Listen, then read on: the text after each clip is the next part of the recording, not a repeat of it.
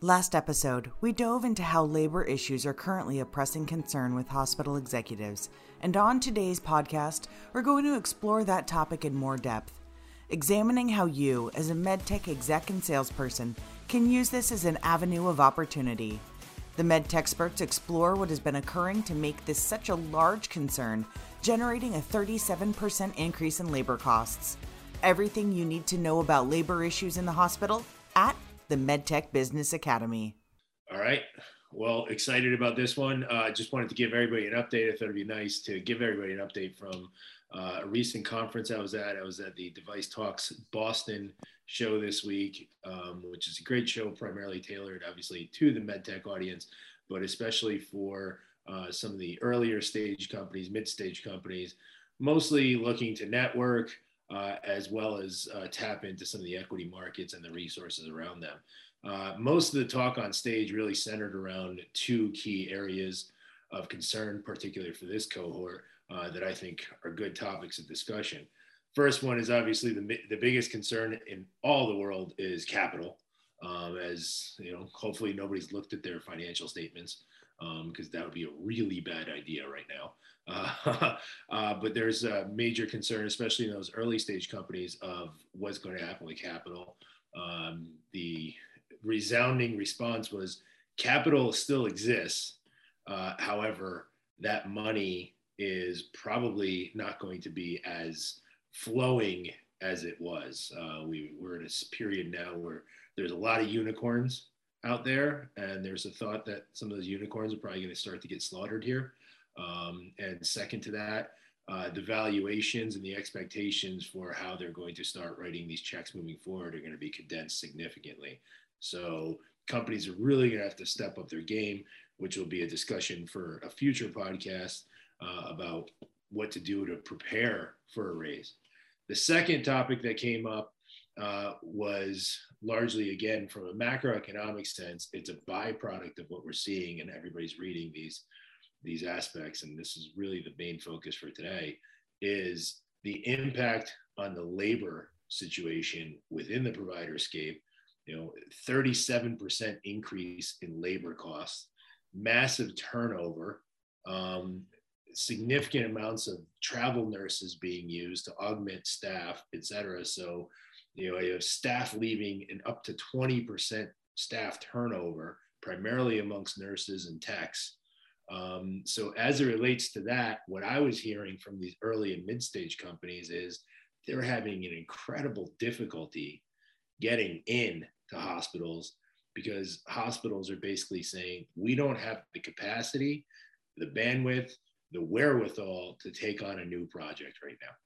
So we're just sticking with what we have. And at some point, we'll look to a new technology we'll look to bring in something else, but we just don't have the effort to really do that. Is that something that you guys are hearing from your customers? What are you guys seeing?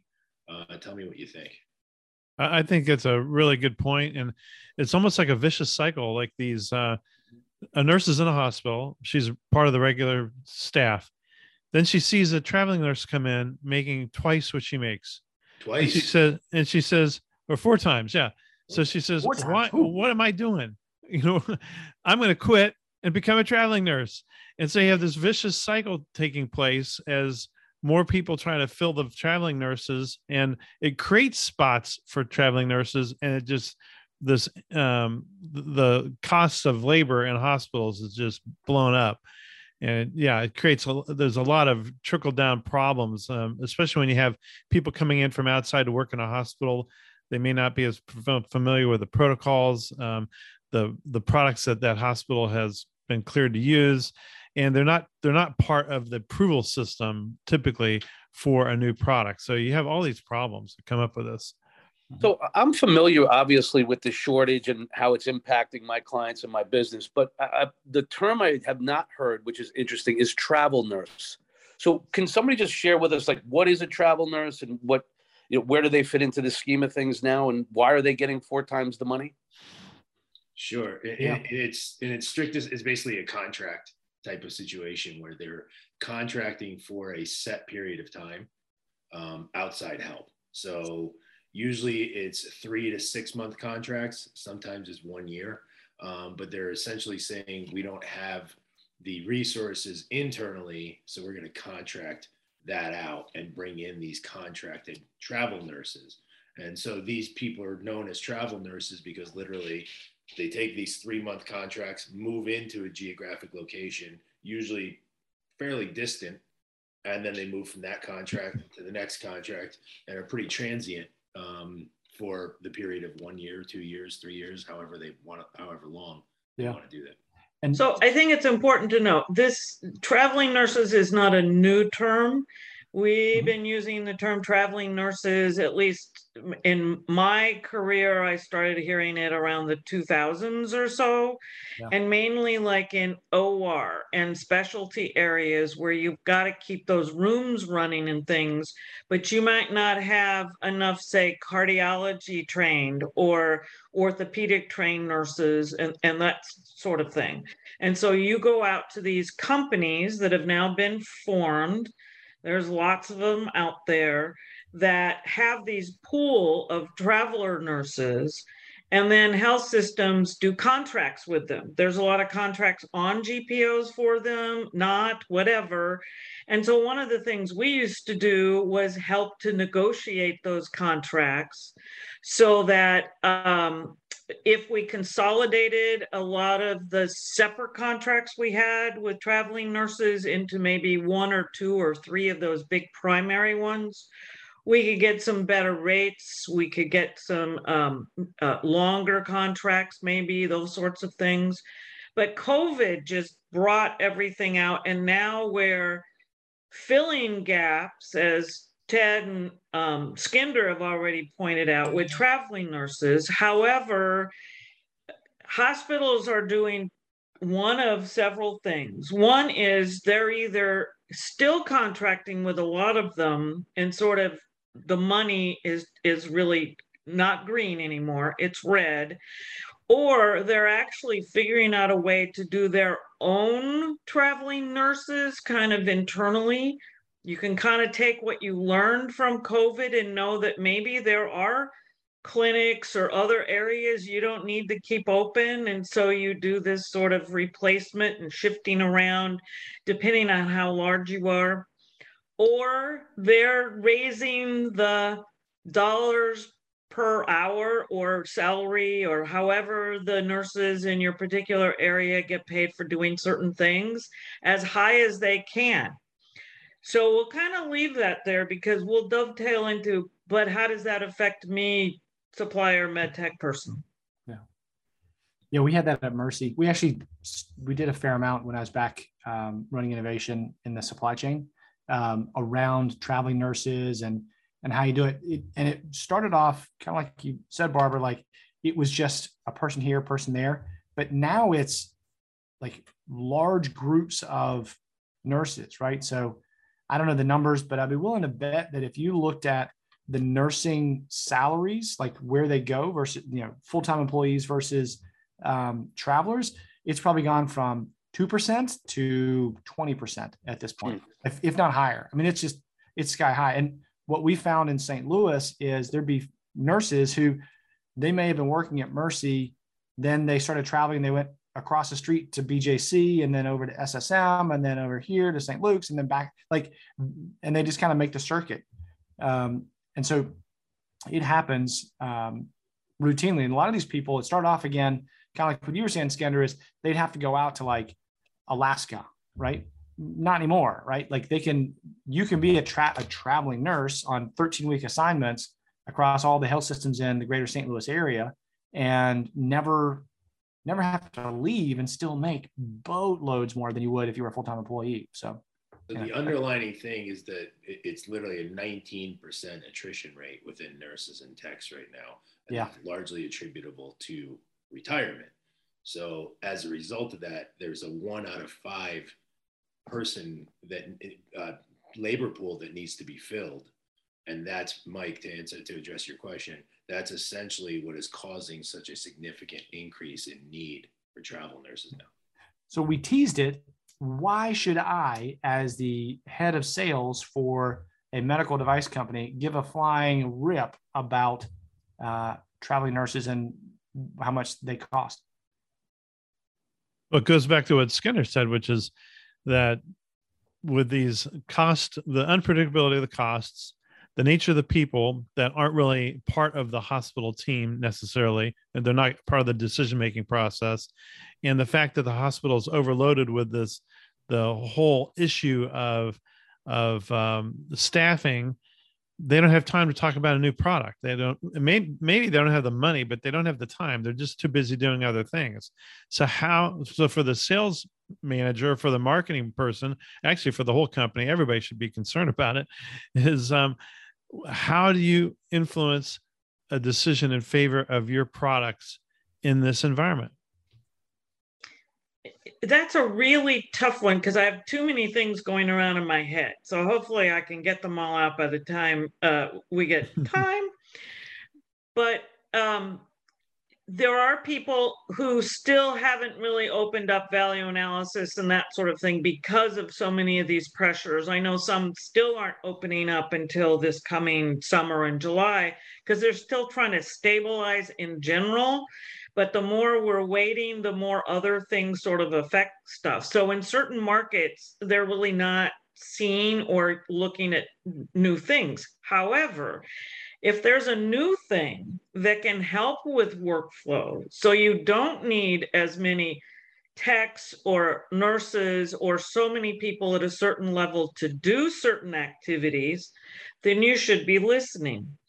On the other hand, and you slightly mentioned the money aspect, Ted, is if all these dollars are now going into keeping the nurses we have, recruiting others, and paying travelers, then there isn't much money to actually purchase something else. The third confounding thing is all of the back orders and not being able to get products. So you do need to see other suppliers and things in certain categories. But then it goes back to, but nobody's going to know how to use them. And how are we going to train them to be used? So it's like all these gerbil wheels all going. And uh, hopefully you're reading the six or the nine on the money ball, right? For, for a lottery. But it's very confounding. So you really have to know a lot about what's really going on in each of the markets that you hope to sell in. I would I would say I'm just thinking um, while you're talking there, Barbara, if if I was a company and I have a device, um, and or maybe there's a service related to that device, I would want to look back and where does this device fit into the care of a patient, mm-hmm. and maybe think about if there's a, a workflow along which my device plays a part, what are the other devices that play a part? I might want to work with a couple other, uh, they're not competitors, but a couple other uh, provide uh, uh, device companies, and decide and work with them and say, how can we as a as a group of companies show that we can reduce hospital stay by X amount, that we can do, reduce the amount of time it takes to care for a patient by Y amount. Um, maybe we should work together so we can explain to these hospitals how we're going to reduce the amount of healthcare professional time is required for each of these patients. That's just mm-hmm. one idea. So I'm yeah. trying to think outside the box. Like instead of sitting in your silo, think about who else is in this with you, talk to them, become a team, and approach the hospital system as a team. I, I don't know. I mean, I can tell you because uh, again, as part of the Device Talks uh, MedTech Innovator, which congratulations to that, that that team, and that program, they do a great job. But they had a pitch event, and and they train their people very well, and they help uh, train them through the pitch. I can tell you almost unequivocally of the 22 pitches that I heard, again from mid-stage companies, almost all of them, and you could see it happening as a response to this had some sort of labor component in mm-hmm. their pitch and we're referencing now they're med tech companies right of varying some were robotics some were ai software some were straight devices etc but almost all of them in somewhere in their pitch referenced the value they can bring to staff workload mm-hmm. yeah Yeah. Well, just think if you could have a person monitoring dashboards looking at things rather than having to visit patient to patient to patient to patient and not getting to all the patients there's a lot of difference there. So there's a lot of these companies that if they like you said ted so if a device needed to be used and these signals would come up then you'd know when and where to use it not just place it on everybody all right? So there's ways to think about these things Mm-hmm. You know, I think at the end of the day, Barbara, what you said is paramount in that if there's a if there's a product, let's say like a lateral patient transfer device that can prevent nurses from getting injured or only takes one nurse to move a patient as opposed to two, or it brings some value there to the nursing community and reduces the the clinical labor piece. Clearly, those companies have a story to tell, and I would venture to say that they'll be listened to. Mm-hmm. Um, I also think that, look, there are hospital budgets out there right now. If you're in the capital equipment business and you're in a lab analyzer market or you're selling MRIs or nuclear cameras, uh, you know, there are budgets that are already being established for those things because the repl- they need to be replaced because they're they're older pieces of equipment that mm-hmm. you know you as a company need to know the landscape uh, if you're in a capital business of knowing who's in the market and the age of the equipment that's out there right now. So you're not mm-hmm. wasting time calling on accounts that don't have the time to talk to you. And so right. I think, you know, having that profile data, either buying it or, you know, building an inside sales force to accumulate that knowledge for you would be very, very significant because obviously time is money and putting people in front of people that don't have a need for that equipment right now would be foolish. Mm-hmm. And then I think the other thing that people just have to be real about is if I'm selling a disposable that's 2% cheaper and does nothing different than anybody else, this is not your time right now. Mm-hmm. Yeah. It's not a Me Too time for that. No. Nope. Me Too can be used differently in this case. And the yeah, only yeah. thing where Me Too comes in right now, uh, it, because of the massive back orders across yeah. the industry, yeah. and mm-hmm. the need for more supplier diversity than ever before, there is a place where Me Too's can have a stage and a presence, but you have to present it as this is just another oper- This is just a, a, a um, what am I looking for? A like uh, a stopgap or something. stopgap yeah. opportunity, right? That's that's what it could be. Understand mm-hmm. your customer and say, look, I get it. You can't do a whole system wide program that that transitions to my product, but inevitably, I know my competition, they're going to have back orders here soon. Here's mm. an alternative that you can use. Yeah. Mm. To the extent that you can uh, focus in on, first of all, supply chain is a is a big deal. I was um, talking to a a gentleman who is very knowledgeable about um, international supply chain yesterday, and um, let's just say that the challenges that we're getting, the international supply chain challenges that we're experiencing today, are going to be worse six months from now. Like mm-hmm. period, full stop. Yep. And so, I think anybody who has uh, quantity of their products and it's something that's used in the hospital, um, will find sales opportunities. We'll find opportunities to sell their stuff just based on the fact like I got things. Do you need them? Yes. Like that is a world that we're going to walk into, and it's going to get more um, sort of visible about that. So that's kind of one thing to think about. The next thing to think about is um, with turnover. Like again, because I'm I'm always thinking about like what's how do we get in? How do we take advantage of this opportunity? Um, the the stickiness of um, products because say the nurses love it is going to go down because they're leaving in droves, right? So the reality is, I mean, again, I'm always looking for like, hey, how do we make this work? I think that that's a piece that you can you can play up as well. Is like, hey, your staff is new, so you know they're not they're not beholden to this device or that device. They're probably not they're not going to yell as much because they're not going to be there for long. So because we used to hate that, right? Like when we ever had to do a conversion at Mercy, we knew that we were going to get howling from you know the nurses or the lab techs or the whoever was going to be. But if they're uh, only going to be there for 13 weeks, then the likelihood that they're going to complain loudly enough to do something about it is fairly minimal. Um, and this is interesting, is because when the travelers have come in, no matter when we started it or not, they would say, you know, at the other hospital I worked, we used this, and it was really good because we didn't have to do that or that. Mm-hmm. So, in effect, you're kind of getting more of that um, infusion of I'll use whatever, and this might be better than something that we had reviewed before and and you know poo-pooed it because we didn't like X or Y, but we have a bunch of people who used it. So there is so much going on. So I think Mike said it right by you got to know what's really going on mm-hmm. and understand what's going on. And on the capital side, there are a lot of places that don't have certificate of need now and things. And so they don't have to wait for certain things in certain areas. So there's so many different moving parts.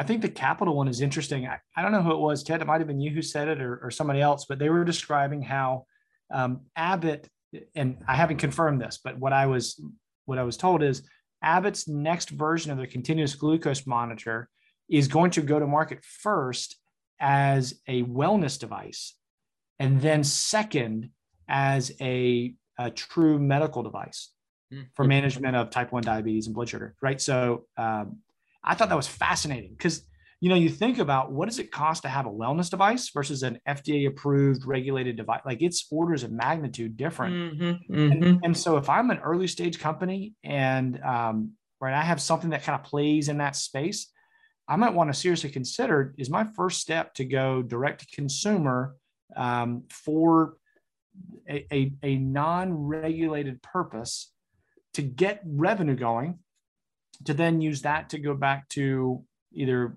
raise a round of capital or to potentially even get to break even on my own without having to take capital in like those are the kinds of things i think we have to think about and we're mm-hmm. seeing those doors open from some of the biggest players in the industry and you're liable to get feedback and data that 100%. you can actually use yeah. to support things the one thing that that we've we've been talking to clients about a lot in, in the conversion process with this transient type of uh, uh, labor is the need to make uptake really really easy.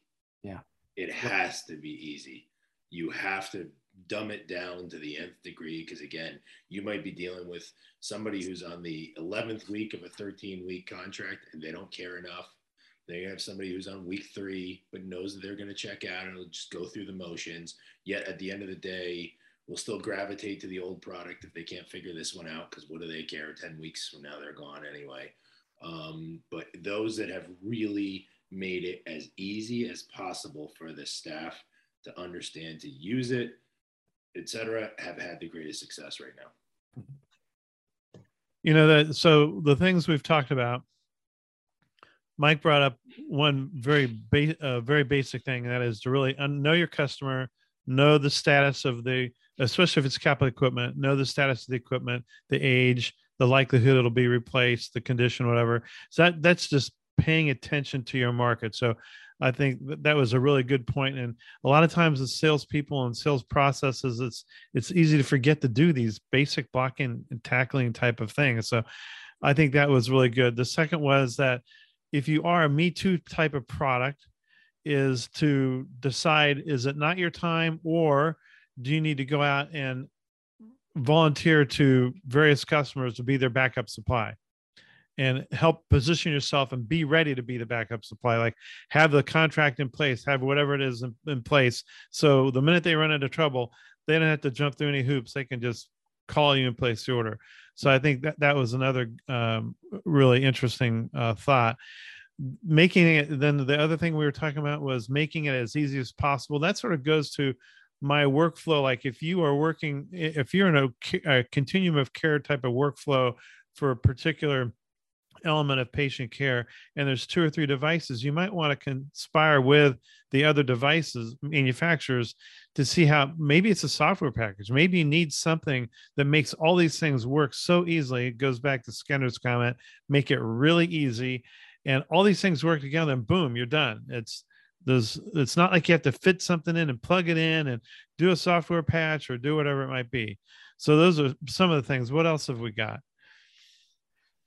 I think again, this is probably to a longer horizon. But to the extent that you can, and we've kind of said this before, but to the extent that you cannot require the hospitals to have to have as much staff to, to convert to your product, whether you're reaching out to our good friends at uh, the Clinician Exchange or you have your own internal telemedicine aspect for your widget like if you can take that burden off of uh, an I, you know, assuming that we're selling the IDNs here, um, I, I think you're going to stand to win because staffing and recruiting and all that retaining is hard, and it's easier for the medtech industry than it is um, for providers because margins are better and uh, that kind of thing. So, um, plus you can kind of spread things out if you're using like a telemedicine play. So that would be the other thing that I would think about to potentially get a leg up on on the sales uh, you know, opportunities side.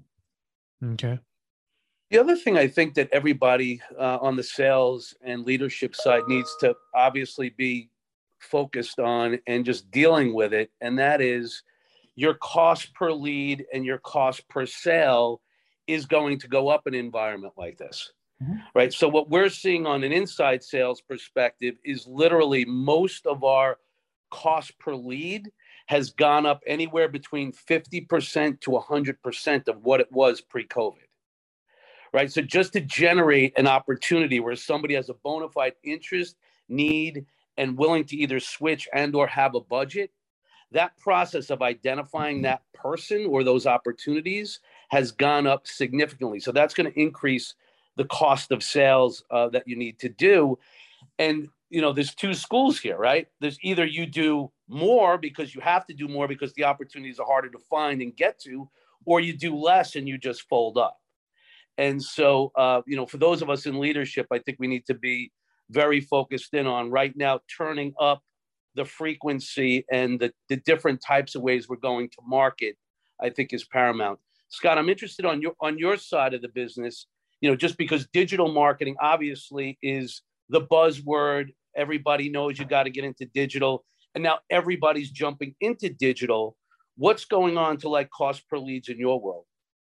Yeah, good question. Um, what I would say here at gyrusmarketing.com, um, what what we're seeing is uh, it's getting more challenging. I mean, we're getting more um, our cost per leads are going up, not substantially. I mean, they're they're up probably 20%, 30%, um, high side of like the typical ups and downs.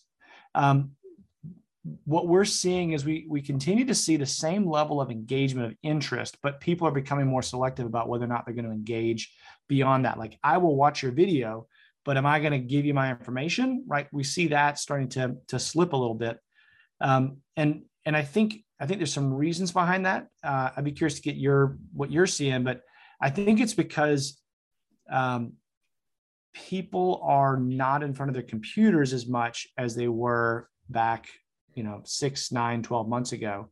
And so they have smaller windows of engagement time. Um, we still see, I mean, it's still great. I mean, the, the numbers to get a good qualified lead are still very, uh, very much in favor of a manufacturer. It's just, whereas it was, you know, super, super low a year ago, now it's um, still lower, but you know it's creeping up a bit. No, and I'm with you. I mean, look, the, the, the ratios are still playing, and people are still getting a tremendous return on investment. It's just not the heyday that it was beforehand when very few people were using inside sales or fewer people were using digital marketing. Obviously, that was the gravy train, right?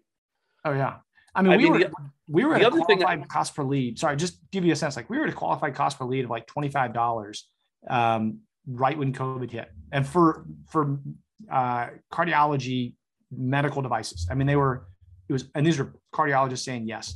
Today, it's you know up from there. It's closer to 100 bucks, or you know, give or take. But I mean, it's the economics are still there. It's just man, it was so nice back then. You know, speak, speaking on the on the digital stuff, I'm I, am i am an N of one, mm-hmm. but I've been really busy the last three or four weeks, and I just have not been on LinkedIn. I have not been on Facebook and I, I'll go in there and there's like 10 messages or yeah. there's 50 notifications or whatever. And you just don't have, time to go through it. I think people are back on the road a little bit. They're mm-hmm. busy. They're busier. They're doing a little bit more face to face, and I think that interferes with um, the ability for you know digital to work as well. Mm-hmm. Yeah. But I'll tell you the the one thing that is powerful that I know Scott you guys do is that's you know promote on things like Facebook, Instagram, TikTok, YouTube because people yep. are still staring at that phone hours per day on their breaks or whatever. And if you just happen to catch them in a non-traditional medical mm-hmm. device medium, yep. you, you, you have an opportunity to grab their attention. You do. I, I find too. You got to make sure, and your team is really good about this uh, on the phone. Is you have to actually know the value propositions that are going to resonate with them, and um, because you don't go into healthcare without being at least curious about the thing that you're working on. And so what we find is the areas where um, somebody has a thing, right? What's the value proposition that's going to catch their attention? If that gets done really well, then you're still going to have great success. Um, here's one thing that I've been seeing, and I'd be curious to get y'all's take too, is uh, we're finding that, and I don't want to call anybody out, but we're finding that a lot of companies are not nearly as good at tracking their sales processes as they believe that they are. And um, so when we've been going in working with uh, companies, we're getting in and being like, "Hey, what's your close ratio?" And they're like, "I don't know." Which, if if you're asking if you're asking Scott Alexander, your newly hired chief revenue officer, to figure out, okay, where do you do like what's the what's the thing that you got to focus in on? I'm going to make sure that my sales reps are lightning in a bottle when they get a, an opportunity because that's what you should be doing regardless of whether the cost per lead is a dollar or a million dollars. Like you need to make sure that you're converting these opportunities. And i find that um, over the past couple of years that's become less and less of a focus. And right now i think as an industry we're not terribly strong at that. Um, so i don't know if you guys are seeing something similar but that was one thing that has been hitting me in the face quite a bit. Yeah. Okay and i'm, I'm getting yeah but I'm getting the hook from. Um, yes. Oh, okay, good. So drop that hammer. But one, one, one thing I would like to say sort of goes to your point, Scott, uh, which could be a whole podcast, I think. Yeah. And one of the points that Mike that made earlier, you know, take inside sales for an example. I think some people have to, um, as a, a, another thought would be to get out of their old ideas of what a sales organization is like and maybe bring in some new tools because an inside salesperson is totally different type of mentality than a field salesperson and maybe need that kind of type of mentality to do some of this basic groundwork to help set you up for sales in a difficult environment um, anyway i don't know skender barbara you got some final comments before, before we wrap this up well, I just have one just based on what you said. And we've said it like now for a year and a half is supplier, med tech, early, whatever, you need to keep looking internally and reading all the tea leaves and signs around you. And you have to keep figuring out what to do. You can't just say, oh, I figured it out eight months ago. We're good, golden. But so many things keep changing. So you have to really keep bearing down internally and looking at your processes. Like Scott said, if you're not watching certain things, it's going to slip away from you. Yeah, I agree. I, I think in today's day and age, you have to be more dynamic than static just because you spend I, we, I see this all the time where companies like we brought in everybody from around the country we had this meeting in january and we said this is going to be our value proposition well that's great and all but if you can't have that with some level of dynamics to it to accommodate what is happening to your customer base and you can't adapt as it goes that value proposition isn't really that valuable. Mm-hmm. And that's a great thought to wrap this up on. Nailing it, Skender. Good job. Yeah. Thanks, everybody. Travel nursing, attrition, retirement. Labor issues are here and not going away anytime soon. A savvy organization can use this as an opportunity to capitalize and influence hospitals in favor of their products collaborating with other organizations as a team, or packaging your product with a labor overlay. Thinking outside the box and innovating ideas will be the way that take you from the conversation phase through to implementation. Continue to earn your MBA with the MedTech Business Academy. Tune in next week as we explore inside sales. We look forward to having you there, and thank you for tuning in.